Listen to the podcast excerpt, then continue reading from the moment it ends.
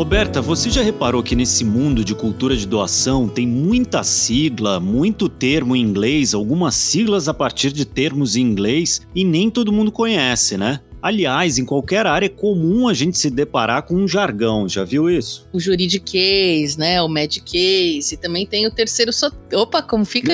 terceiro, setorês. Com o tempo a gente se acostuma, mas pode ser meio confuso para quem tá chegando ou não é parte familiar dessa conversa. Então, para ajudar a gente, eu vou chamar alguém que entende muito desse assunto também e vai nos ajudar a decifrar esse abecedário. Bem-vindo, Richard Sipley. Obrigado, Roberta e Arthur. É um prazer mudar de lado do balcão e estar aqui na frente do microfone, conversando com vocês e com o ouvinte. O Richard é coordenador de relações institucionais do movimento Bem Maior, nosso parceiro aqui no podcast e aí na luta por uma cultura de doação mais presente na vida das pessoas. Ele é empreendedor social e consultor estratégico de investimentos sociais privados, ou seja, a pessoa perfeita para nos ajudar hoje aqui no Aqui, aqui se faz, aqui se doa.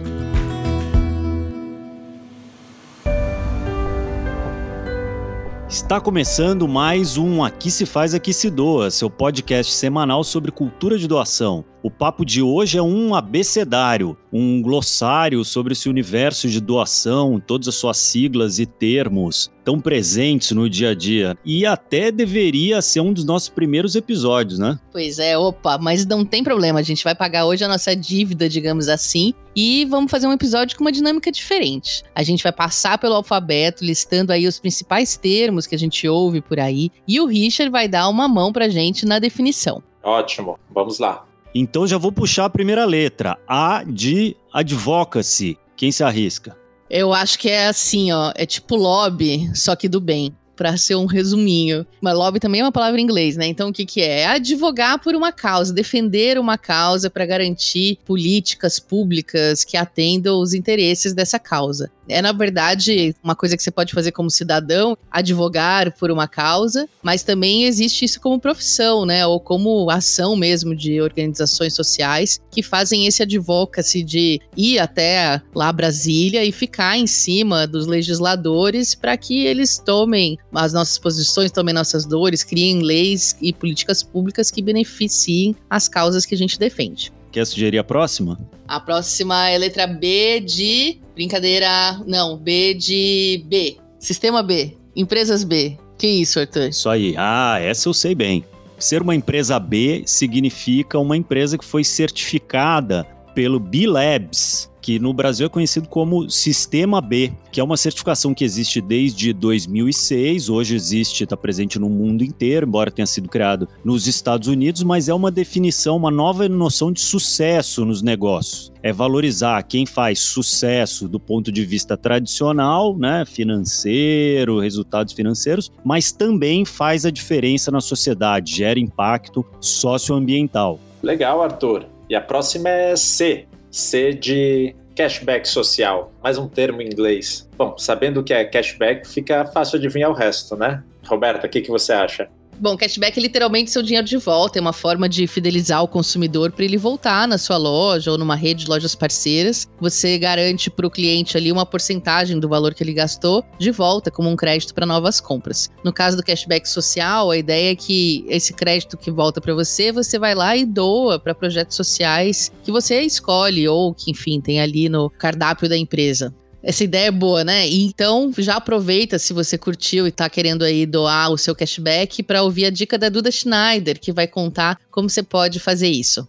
Oi, gente! Eu sou a Duda Schneider e esse é o nosso quadro Produto Social da Semana. Aqui sempre trazemos dicas de como você pode doar ao adquirir novos bens e produtos, tendo assim um consumo mais consciente. Bom, como já comentamos aqui no episódio de hoje, uma palavra que veio para ficar no nosso vocabulário é o tal do cashback. Cada vez mais comum a gente comprar um produto e receber uma parte do valor da sua compra de volta. E um dos apps mais utilizados para isso é o AMI Digital, que é do grupo da B2W. Já são muitos sites e lojas físicas parceiras do app e você vai acumulando todo esse saldo de cashback na sua carteira virtual. Esse saldo você pode usar para novas compras. Só que muitas vezes esse saldo é um valor que a gente não estava contando, esperando, certo? E se você pudesse doar então esse valor que você recebeu de volta?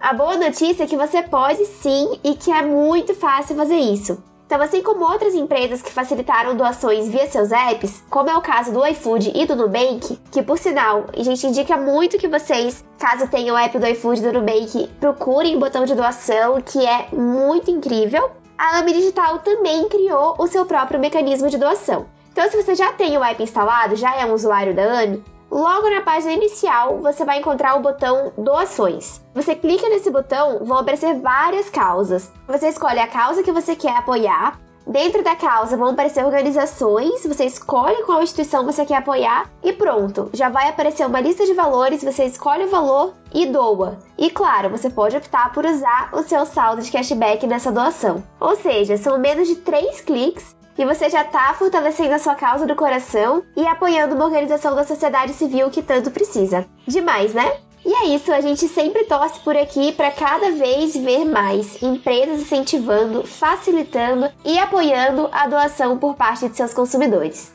Essa foi a dica de hoje, esperamos que tenham gostado e até a próxima! Muito bom, obrigado, Duda. E agora é a vez do Richard, né? A gente convida ele, nem deixa ele falar direito, né? Essa aqui tá fácil. D em dose tripla. Dia de doar. Ah, o Dia de Doar é o dia favorito do terceiro setor. O dia de Doar é a versão brasileira da campanha mundial Giving Tuesday, que começou nos Estados Unidos há cerca de 7, 8 anos atrás Basicamente, ele acontece na primeira terça-feira após o dia de ação de graças por lá e também logo em seguida a famosa Black Friday. Essa iniciativa tem uma proposta bem ampla, voltada para projetos comunitários que são desenvolvidos pelas pessoas e pelas próprias organizações. É um projeto descentralizado que podem usar a marca e a expertise do dia de doar para se comunicar com seus públicos. Em 2020, excepcionalmente, tivemos duas edições do Dia de Doar aqui no Brasil. No Brasil e no mundo, por sinal, por causa da pandemia. E foi um recorte de arrecadação. E esse ano ele está marcado para acontecer no dia 30 de novembro. Agora uma sigla que tem feito muito sucesso no mundo empresarial, dominado aí as manchetes econômicas ESG ou ESG no portuguesado. É o termo do momento, né? É um termo que a gente tem visto tanto no terceiro setor como em grandes empresas com grandes cifras nos seus anúncios de lucro trimestral e basicamente significa environmental, social and governance, ou seja, meio ambiente, social e governança. É o termo que é usado agora justamente para tratar do que se chamava antigamente triple bottom line, que era o triplo impacto que um negócio pode gerar na sociedade e no meio ambiente, né? Então, basicamente é um olhar sobre as práticas da empresa em relação à natureza, né, o quanto de impacto que ele gera, o trato com consumidores, funcionários, o relacionamento com a sociedade e para a administração e conduta corporativa da empresa. Esse termo vem ganhando espaço no debate corporativo, principalmente depois da pandemia. Uma pesquisa do Banco HSBC, feita no ano passado, mostrou que 30% dos investidores reconheceram a importância dessa agenda em meio ao turbilhão da Covid-19. Muito legal, muito legal. E é de fato uma agenda importantíssima para ser levada adiante. Eu vou aproveitar, né, para continuar aqui e falar de uma palavra que é E e F ao mesmo tempo, a depender do idioma. São os endowments, ou, em português, os fundos patrimoniais ou fundos filantrópicos. Bom, juridiquês não é meu forte, então vocês me ajudam, mas sabe aquele sonho de ganhar herança e viver de renda? É isso, só que para uma causa. Os endowments são fundos filantrópicos permanentes formados por doações, pode ser de pessoa física, pessoa jurídica, enfim, ter diversas fontes, e fica lá aquela grana toda investida no mercado financeiro por um gestor profissional, e aí os rendimentos são os que sustentam os projetos sociais de acordo com a finalidade do fundo. A ideia é que o patrimônio fique lá sem ser mexido, esse dinheiro que foi doado fique lá só rendendo e esses rendimentos que sejam usados para as causas. No mundo, eles são bem conhecidos por financiar grandes universidades, hospitais, instituições culturais. E na pandemia ficou bem clara a importância de ter um fundo assim que mantém ali a grana fluindo no dia a dia para o básico, pelo menos, principalmente em setores como a cultura, que sofreram um apagão de recursos, ou mesmo para hospitais que teriam essa grana adicional. Aqui não é tão popular ainda, mas a gente está trabalhando nisso. Em alguns lugares do mundo há fundos bem antigos, fundos de endowment como das grandes universidades americanas, né? São centenários, mas ainda pouco comuns no Brasil, né? Na verdade, eles começaram nos países de uma cultura mais antiga, de uma economia mais sólida, quando aqui tudo era mato, literalmente, né? Mas a gente chega lá, estamos evoluindo e a gente tem um grande desafio para os fundos patrimoniais, que é a questão legal, né? Enquanto que em outros países já tem uma lei que estimula a formação de grandes endowments, né, com o objetivo de gerar um grande impacto social. Aqui a gente tem uma lei de fundos patrimoniais que foi aprovada só em 2019, mas ela criou um marco para essa modalidade para começar a se popularizar. Agora, por falar em uma categoria ainda pouco conhecida aqui nos trópicos, ao menos com esse nome, né? A palavra é grant making. Richard, sua vez. A prática do chamado grant making é feita por organizações da sociedade civil ou por empresas. Ela nada mais é do que o financiamento de projetos sociais já existentes, né? ou seja, de outras organizações, ao invés de criar novos ou executá-los por conta própria. Ou seja, é uma organização que financia projetos de outros. Isso pode ser feito de diversas formas. Isso acontece com apoio institucional, com apoio a projetos por editais e chamadas públicas, apoio a projetos de organizações da sociedade civil via contratação direta ou cocriação, execução direta de projetos, entre outras. É muito que o movimento bem maior faz também, né? Pois é. Agora, Arthur, vai lá, sua vez, porque você entrevistou a doutora Priscila Pasqualin no nosso episódio 11. Então já fala aí pra gente sobre H de herança e I de ITCMD. Na verdade, só uma pequena correção, foi a Vanessa, nossa diretora aqui, tudo que entrevistou ela, mas eu também estava no programa e eu já entrevistei a Priscila em outras ocasiões, inclusive no seminário do Ar, organizado pela MOL, alguns anos atrás. Eu vou falar de TCMD, que, olha só, é uma sigla que não é em inglês, mas tem um latinzinho ali no meio, né? A sigla significa Imposto sobre Transmissão Causa Mortes e Doação. É um tributo estadual, ou seja, tem diferentes alíquotas, diferentes diferentes estados brasileiros e ela incide sobre doações de herança, mas Aqui no Brasil, como não existe uma tributação específica para doação, ou o que se milita aí é que nem não, não exista, né? Não tenha doação, não seja tributada, e quem ouviu o episódio 11 vai ver que a gente critica muito isso, você doar e ter que pagar pela doação ainda, mas a mesma tributação que incide sobre herança incide sobre doação. Em geral, os países não tributam doações, ou quando tributam, eles abrem exceção para doações para organizações da sociedade civil. Não é o caso do Brasil, aqui se cobra em geral em torno de 4% da doação. Enfim, Priscila é uma grande militante dessa causa. Se você quiser saber mais sobre isso, ouça lá o episódio 11, que ela explica mais. E ela bem dá uma dica lá sobre herança, né? Que é uma alegria quando as heranças são doadas para causas. Que ela dá essa dica de fazer isso em vida, né? Para aí você poder testemunhar essa experiência tão incrível que é ver o seu dinheiro sendo, seu legado sendo usado para o bem. Gente, a próxima eu vou querer responder, pode ser? Opa! Boa. Vou falar de justiça social. Quando falamos de justiça social, estamos nos referindo a um compromisso dos governos e da sociedade civil de compensar as desigualdades sociais e garantir a igualdade de direitos. Esse conceito foi criado, né, foi definido por um cara chamado John Rawls, um filósofo que estabeleceu três pontos para se alcançar a equidade. O primeiro é a garantia das liberdades fundamentais para todos. O segundo é a igualdade de oportunidades. E o terceiro é a manutenção de algumas desigualdades apenas para favorecer os mais desfavorecidos que são as cotas, né? As políticas afirmativas, como por exemplo, dar cotas para negros ou para estudantes da escola pública, ou ações afirmativas visando colocar mais mulheres na política. São ações de desigualdade, mas que é para justamente ajudar a puxar para frente aqueles desprivilegiados, literalmente, né? Que não tiveram os privilégios necessários para começar lá na frente. Perfeito, Roberta. São políticas inclusivas extremamente necessárias para a gente justamente ir atrás desse ideal de equidade.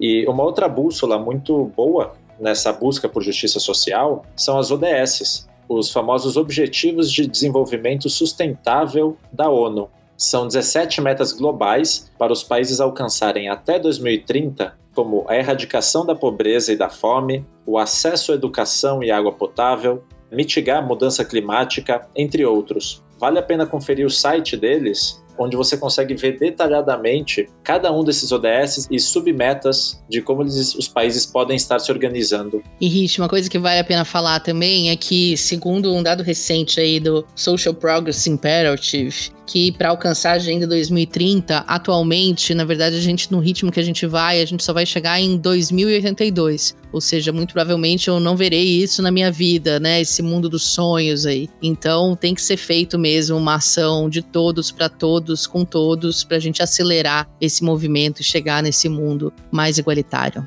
Excelente, gente. Depois dessa resposta completíssima para nossa letra J, que acabou contemplando outras letras, né? OD, ODS, diversas outras, eu vou até dar o direito aqui de a gente pular a letra L, porque a gente já falou de leis, legado, lobby, provavelmente mais algumas. Então a gente já vai para a próxima, que é mais um termo em inglês, que é match funding. Bom, match vocês conhecem do Tinder, né, gente? Mas esse é um match ainda mais legal. É uma combinação, uma parceria, assim, que vai entre quem doa e mais alguém que está financiando e aposta em dobrar a sua doação ou multiplicar ela. A gente vê muito isso em crowdfunding ou na compra de produtos sociais. Você vai lá, faz a sua doação e aí uma empresa, um fundo, uma instituição vai lá e multiplica o seu valor. É um ganha-ganha. Você fica feliz da vida que doou e aí, enfim, o valor da sua doação é dobrado ou multiplicado, quintuplicado. Durante a pandemia, a gente viu muitas vaquinhas virtuais, os crowdfundings, faltou a gente colocar isso aqui no nosso abecedário, promovendo esse tipo de troca. Assim, você ia lá e doava 10 reais para uma instituição comprar uma cesta básica lá na benfeitoria, e aí o BNDES ia lá e multiplicava esse valor e doava 30. E assim, muito mais gente saiu ganhando. Roberta, então aproveita que você está aí no microfone e conta pra gente sobre negócio social. Ah, essa tá fácil aí para mim porque eu sou empreendedora social. Negócios sociais, gente, assim, são organizações e aí pode ser startup, pode ser uma OSC, uma ONG, um terceiro setor, uma limitada, uma sociedade anônima. O formato tanto faz. Esse negócio tem que ter como atividade fim gerar impacto social. No começo dessas conversas se pensava o impacto social só para a base da pirâmide, né, para as comunidades mais vulneráveis, de baixa renda, com graves problemas sociais. Mas hoje em dia, enfim, como são tantos problemas para se resolver, um negócio social pode ajudar qualquer causa, seja da base da pirâmide, seja do meio ambiente, o que quer que seja. E, paralelamente, a diferença entre isso e uma OSC, uma ONG, é que essas organizações elas têm atividades que geram receita, né, que pagam suas próprias contas, elas não dependem de um patrocínio, de uma doação. Elas têm um modelo de negócio que é sustentável a curto, médio e longo prazo. É o que se chama também de setor 2,5, que não é nem o terceiro setor onde estão as OSCs, nem é o segundo setor onde estão os negócios tradicionais. Agora sobrou para você, Arthur, uma sopa de letrinhas. Por favor, responde para o ouvinte gravar de vez, eu inclusive, qual é a diferença entre ONG, OSC, OCIP, OS. Uau, é, não, esse é um, é um desafio tanto, mas é bem importante isso. Eu vou começar falando de ONG, que é o termo mais conhecido, né, que é Organização Não Governamental, que é sinônimo de OSC. OSC é uma definição que foi abraçada pela ONU, né, recentemente, por isso tem sido mais usada até em editais, em textos legais, que significa Organização da Sociedade Civil seja ONG ou SC, enfim, são instituições privadas sem fins lucrativos e com uma finalidade pública. Em geral, elas estão vinculadas a causas como direitos humanos, meio ambiente, saúde, educação popular, entre outras, né? Enfim, tem um fim social. Já o CIP, que significa Organização da Sociedade Civil de Interesse Público, é uma qualificação instituída por lei conferida às pessoas jurídicas de direito privado sem fins lucrativos, cujos objetivos sociais tenham pelo menos uma das finalidades, tais como promoção de assistência social, promoção gratuita de educação, defesa, preservação e conservação do meio ambiente promoção do desenvolvimento sustentável, entre outras. Isso aí, fecha aspas, eu li é a lei número 9790 de 1999. O título OCIP é um reconhecimento oficial e legal que as ONGs podem ter. Então, uma organização pode ser uma ONG e OCIP, assim como né, um OSC e OCIP, né? Elas se sobrepõem. Já se você falar só em OS, né, uma organização social, é uma qualificação concedida pelo Poder Executivo né, a entidades privadas sem fins lucrativos, ou seja, que são destinadas, como diz a lei, ao, abre aspas, exercício de atividades dirigidas ao ensino, pesquisa científica, desenvolvimento tecnológico, a proteção e preservação do meio ambiente, cultura e a saúde. Por lei, a OS deve ter um conselho de administração composto por representantes tanto do poder público como da sociedade civil. Agora, Richard, um que é, sei que também você conhece bem e a gente ouve bastante. Pledge. O que, que é isso? O pledge pode ser traduzido como um compromisso de doação, ou seja, você se comprometer a doar parte do seu dinheiro, do seu patrimônio, com algumas condições pré-estabelecidas. Um dos pledges mais conhecidos no mundo é o Giving Pledge, que é liderado por figuras como Bill Gates e Warren Buffett, no qual os signatários se comprometem a doar mais da metade de sua fortuna ainda em vida. Até hoje, já foram assinados 219 pledges por pessoas de 25 países e no Brasil, temos apenas um signatário, né, o Eli Horn, fundador da empresa Cirela, que por coincidência também é o fundador do movimento Bem Maior. No caso do Giving Pledge, né, Richard, a gente está falando aí de um compromisso de bilionários doarem seus bilhões e bilhões, né? Mas existem pledges também para as pessoas comuns, assim. No Brasil a gente não tem esses movimentos, mas lá fora, se você quiser procurar, tem o movimento 1% for the Planet, tem Give What You Can, tem vários movimentos assim que também chamam para essa ideia de que você deve se comprometer a doar 1%, 10% ou quanto você puder da sua renda por toda a sua vida, seja você agora um estagiário que ganha um salário mínimo ou o dia que você virar um bilionário, como o seu Eli Horn, e aí você doa mais ainda. Bom, e com a letra Q, Agora a gente vai dar uma pequena apelada, mas é com uma finalidade boa e vocês vão entender por quê. A gente vai falar de QR Code. Roberta, conta pra gente o que que isso tem a ver com a cultura de doação. Pô, é sempre bom começar definindo. Eu mesma não sabia até pouco tempo, digo, horas atrás, mas QR Code é a sigla para Quick Response Code, ou código de resposta rápida. É um tipo de código de barras, assim, né? Todo mundo já viu aquele quadradinho todo manchadinho. Parece novidade, mas já tem mais de 20 anos e ultimamente ele ganhou bastante espaço como forma de fazer pagamentos mais rápidos, né? Principalmente quando está associado ali ao Pix, ao celular, ou essas maquininhas de pagamento, sistemas de pagamento como o AME, PagSeguro e coisas assim para a cultura de doação, ele foi a grande estrela das lives que a gente viu acontecer quase todo dia ano passado, né? E que os artistas transmitiam shows e aí incentivavam, vamos lá, escaneia o código, faz uma doação. Uma forma mais prática de doar do que você ter que entrar no site, né? Abrir o computador, digita um site, chega lá, faz a doação. Assim você já vai direto ali pro carrinho se o seu cartão já tiver cadastrado, é só dar ali o confirmar e pronto, pagou, doou. E isso é uma das grandes barreiras né, da doação no Brasil, é justamente a dificuldade. Então, quando a gente facilita, é bom para todo mundo. Bom, a próxima eu ia até me propor a responder, mas vou passar para o Richard essa bola, que é o, o, nosso especialista em responder as coisas difíceis. R vai ser para recursos também conhecido como dinheiro, bufunfa, jota, gaita, seja lá como você conhece, mas é aquela famosa coisa que move o mundo. No mundo da cultura de doação, o termo ganha um companheiro, que é captação, né? A captação de recursos é o que move esse mundo aqui que a gente trata no podcast. O que, que é isso, Richard?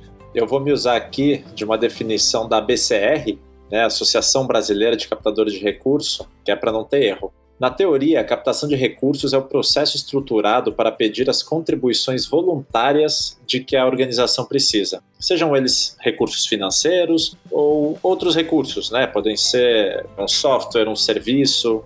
Na prática, captar recursos significa ter uma equipe dedicada a pensar em ideias criativas para trazer as doações e aproximar a organização da comunidade. Isso vai desde organizar uma festa junina beneficente, até ficar de olho em editais, organizar jantares, conversar com empresas, enfim, toda uma gama de possibilidades para manter a ONG funcionando e prestando o seu serviço da melhor forma. Vou aproveitar aqui para fazer um comentário legal. Nessa semana, a Classificação Brasileira de Ocupações, que é o código que todo mundo tem na carteira de trabalho, finalmente entrou lá na lista que tem as profissões mais diversas, entrou na lista captador de recursos, o que era uma luta de muito tempo de advocacy, como aprendemos já hoje, da própria ABCR, que é a Associação dos Captadores. Tá todo mundo muito feliz que agora vai poder ter na carteira de trabalho a sua ocupação correta sendo reconhecida pelo Estado. Sim, grande conquista.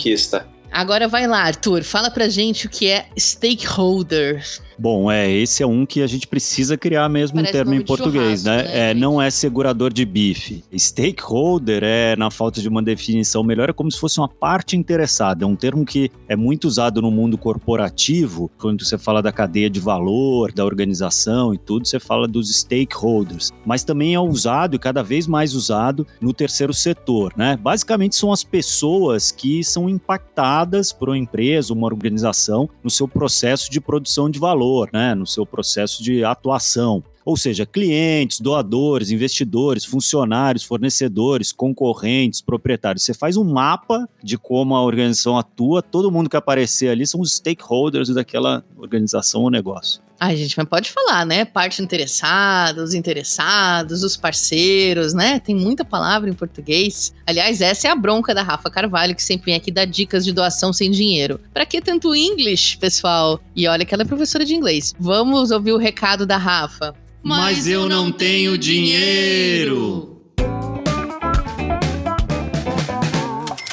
Nada de bronca, Roberta. Aqui no nosso podcast, a gente quer manter tudo muito light. Por isso que a gente traz vários insights num formato bem cool, com um approach top, que casa bem com essa era high-tech que a gente vive, né? Cheia de posts, stories, reels e tweets. Bom, talvez você não tenha percebido, mas desde o começo da minha fala eu disse mais de 10 palavras em inglês, gente. Os estrangeirismos, eles estão por toda parte, não tem jeito, né? E isso também acontece no mundo da cultura de doação, talvez até com mais frequência. E pior, com palavras que soam esquisitas até para a parcela mínima da população brasileira que entende inglês de algum jeito. É endowment, lobby, stakeholder, match funding, grant making. E agora, nessa era da responsabilidade social das empresas, ainda surgiu mais um conceito triplo, que é o ESG, Environmental, Social and Governance. Uau! Bom, para a cultura de doação ser parte das nossas vidas, ela precisa ser, antes de tudo, acessível para o máximo de pessoas, né, gente?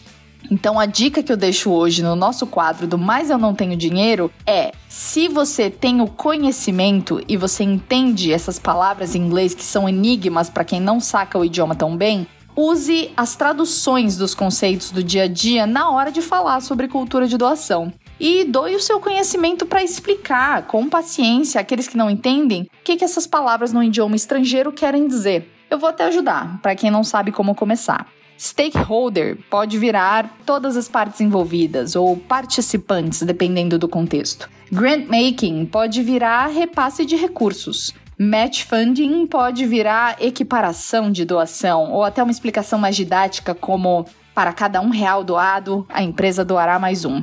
Soa até bonito, né? O importante aqui é prestar atenção em como você está se expressando. A sua fala é acessível para todo mundo ou só é acessível para as pessoas da sua bolha? Se for a segunda alternativa, como que você pode começar a mudar isso? Como que você pode enriquecer o vocabulário da generosidade aqui no Brasil para que nós sejamos uma nação cada vez mais doadora e mais consciente da cultura de doação? Eu garanto que não vai ser com estrangeirismos, beleza? Eu volto na semana que vem com mais uma dica. Enquanto isso, presta atenção nas suas conversas. E se você tiver uma outra sugestão de palavras que a gente precisa aprender a traduzir por aqui, escreve pra gente. É só mandar uma mensagem para instituto@editoramol.com.br pra gente conversar. É com vocês, hosts queridos. Boa, Rafa, está coberta de razão, como sempre. Eu já tô vendo a linha de chegada, hein? Vou pedir pro Richard caprichar aqui nessa aqui que é importante, que é o T de troco. O que, que o troco tem a ver com a doação, Richard? Olha, o troco tem muito a ver com a doação, Arthur. Eu consigo pensar numa tendência de doação que é uma das mais simples e indolores que eu conheço: o arredondamento de troco. É bem simples. Sabe aqueles centavos quebrados, né? 1,59, 1,90, 9,99, que daí sempre sobra 1, 10 centavos nas nossas contas de troco, aquelas moedinhas. E se você usasse esse troquinho para fazer uma boa ação?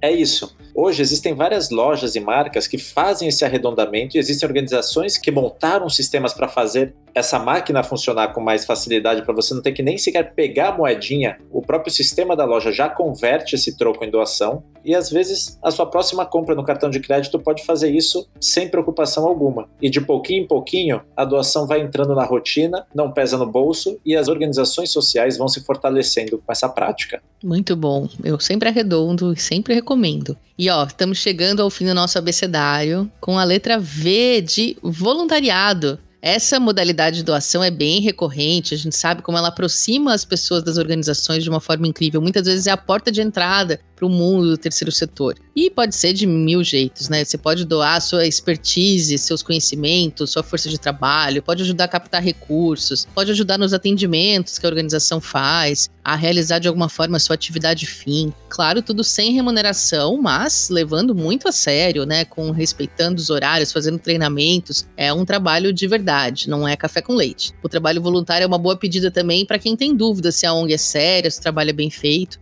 Então você começa por aí, vendo como ela funciona de dentro, você toma coragem para se envolver mais com a causa, para doar mais dinheiro. Então vai lá, vê com seus próprios olhos, coloca a mão na massa e tira suas conclusões. E por falar em conclusão, a gente chegou ao último verbete de hoje, que adivinha em que língua é?